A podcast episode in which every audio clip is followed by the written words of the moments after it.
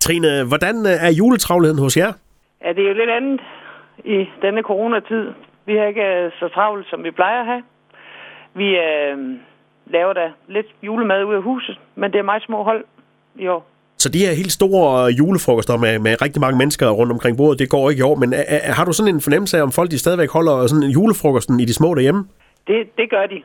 Øh, men det er i små hold. Altså, det, vi er nede i 5, 6, 7, 8, 9, 10 personer. Så øh, det er ikke de store hold, jeg har. Men hvad er det så for noget julemad, som folk øh, efterspørger? Er det stadigvæk det traditionelle? Er der, der kommet sådan nye trender til? Nej, det er traditionelt. Jeg synes, vi har prøvet at lave lidt, øh, lidt nyt juletapper så lidt, men øh, de tager det, det gængse.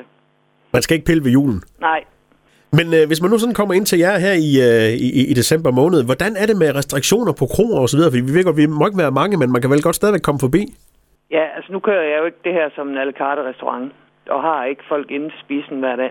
Men øh, altså, man må jo gerne bestille til et hold på, på 10 mand, men skal der være en servering, så er det jo 9 mand, vi maks må være. Så det sætter jo lidt sine begrænsninger. Men det kan stadigvæk lade sig gøre. Ja, det kan det. Hvor lang tid øh, holder I åben frem mod jul? Hvornår kan man sådan give den sidste bestilling til, til julemaden? Altså bestillingen til selve juleaften, det er den, øh, det er den 20. Og så bliver der lukket den 24. fra klokken 1 af. Så skal I også holde fri. Så holder vi fri, ja.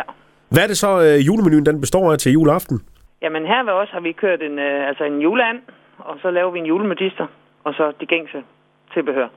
Og man kan være øh, være helt rolig. Der er det traditionelle, der er ikke øh, noget andet, som man ikke lige kender. Nej, det er det ikke. Trine Tusen fra Skodborg Vesterkro, jeg vil bare ønske dig en rigtig glædelig jul. Tak og i lige måde til jer.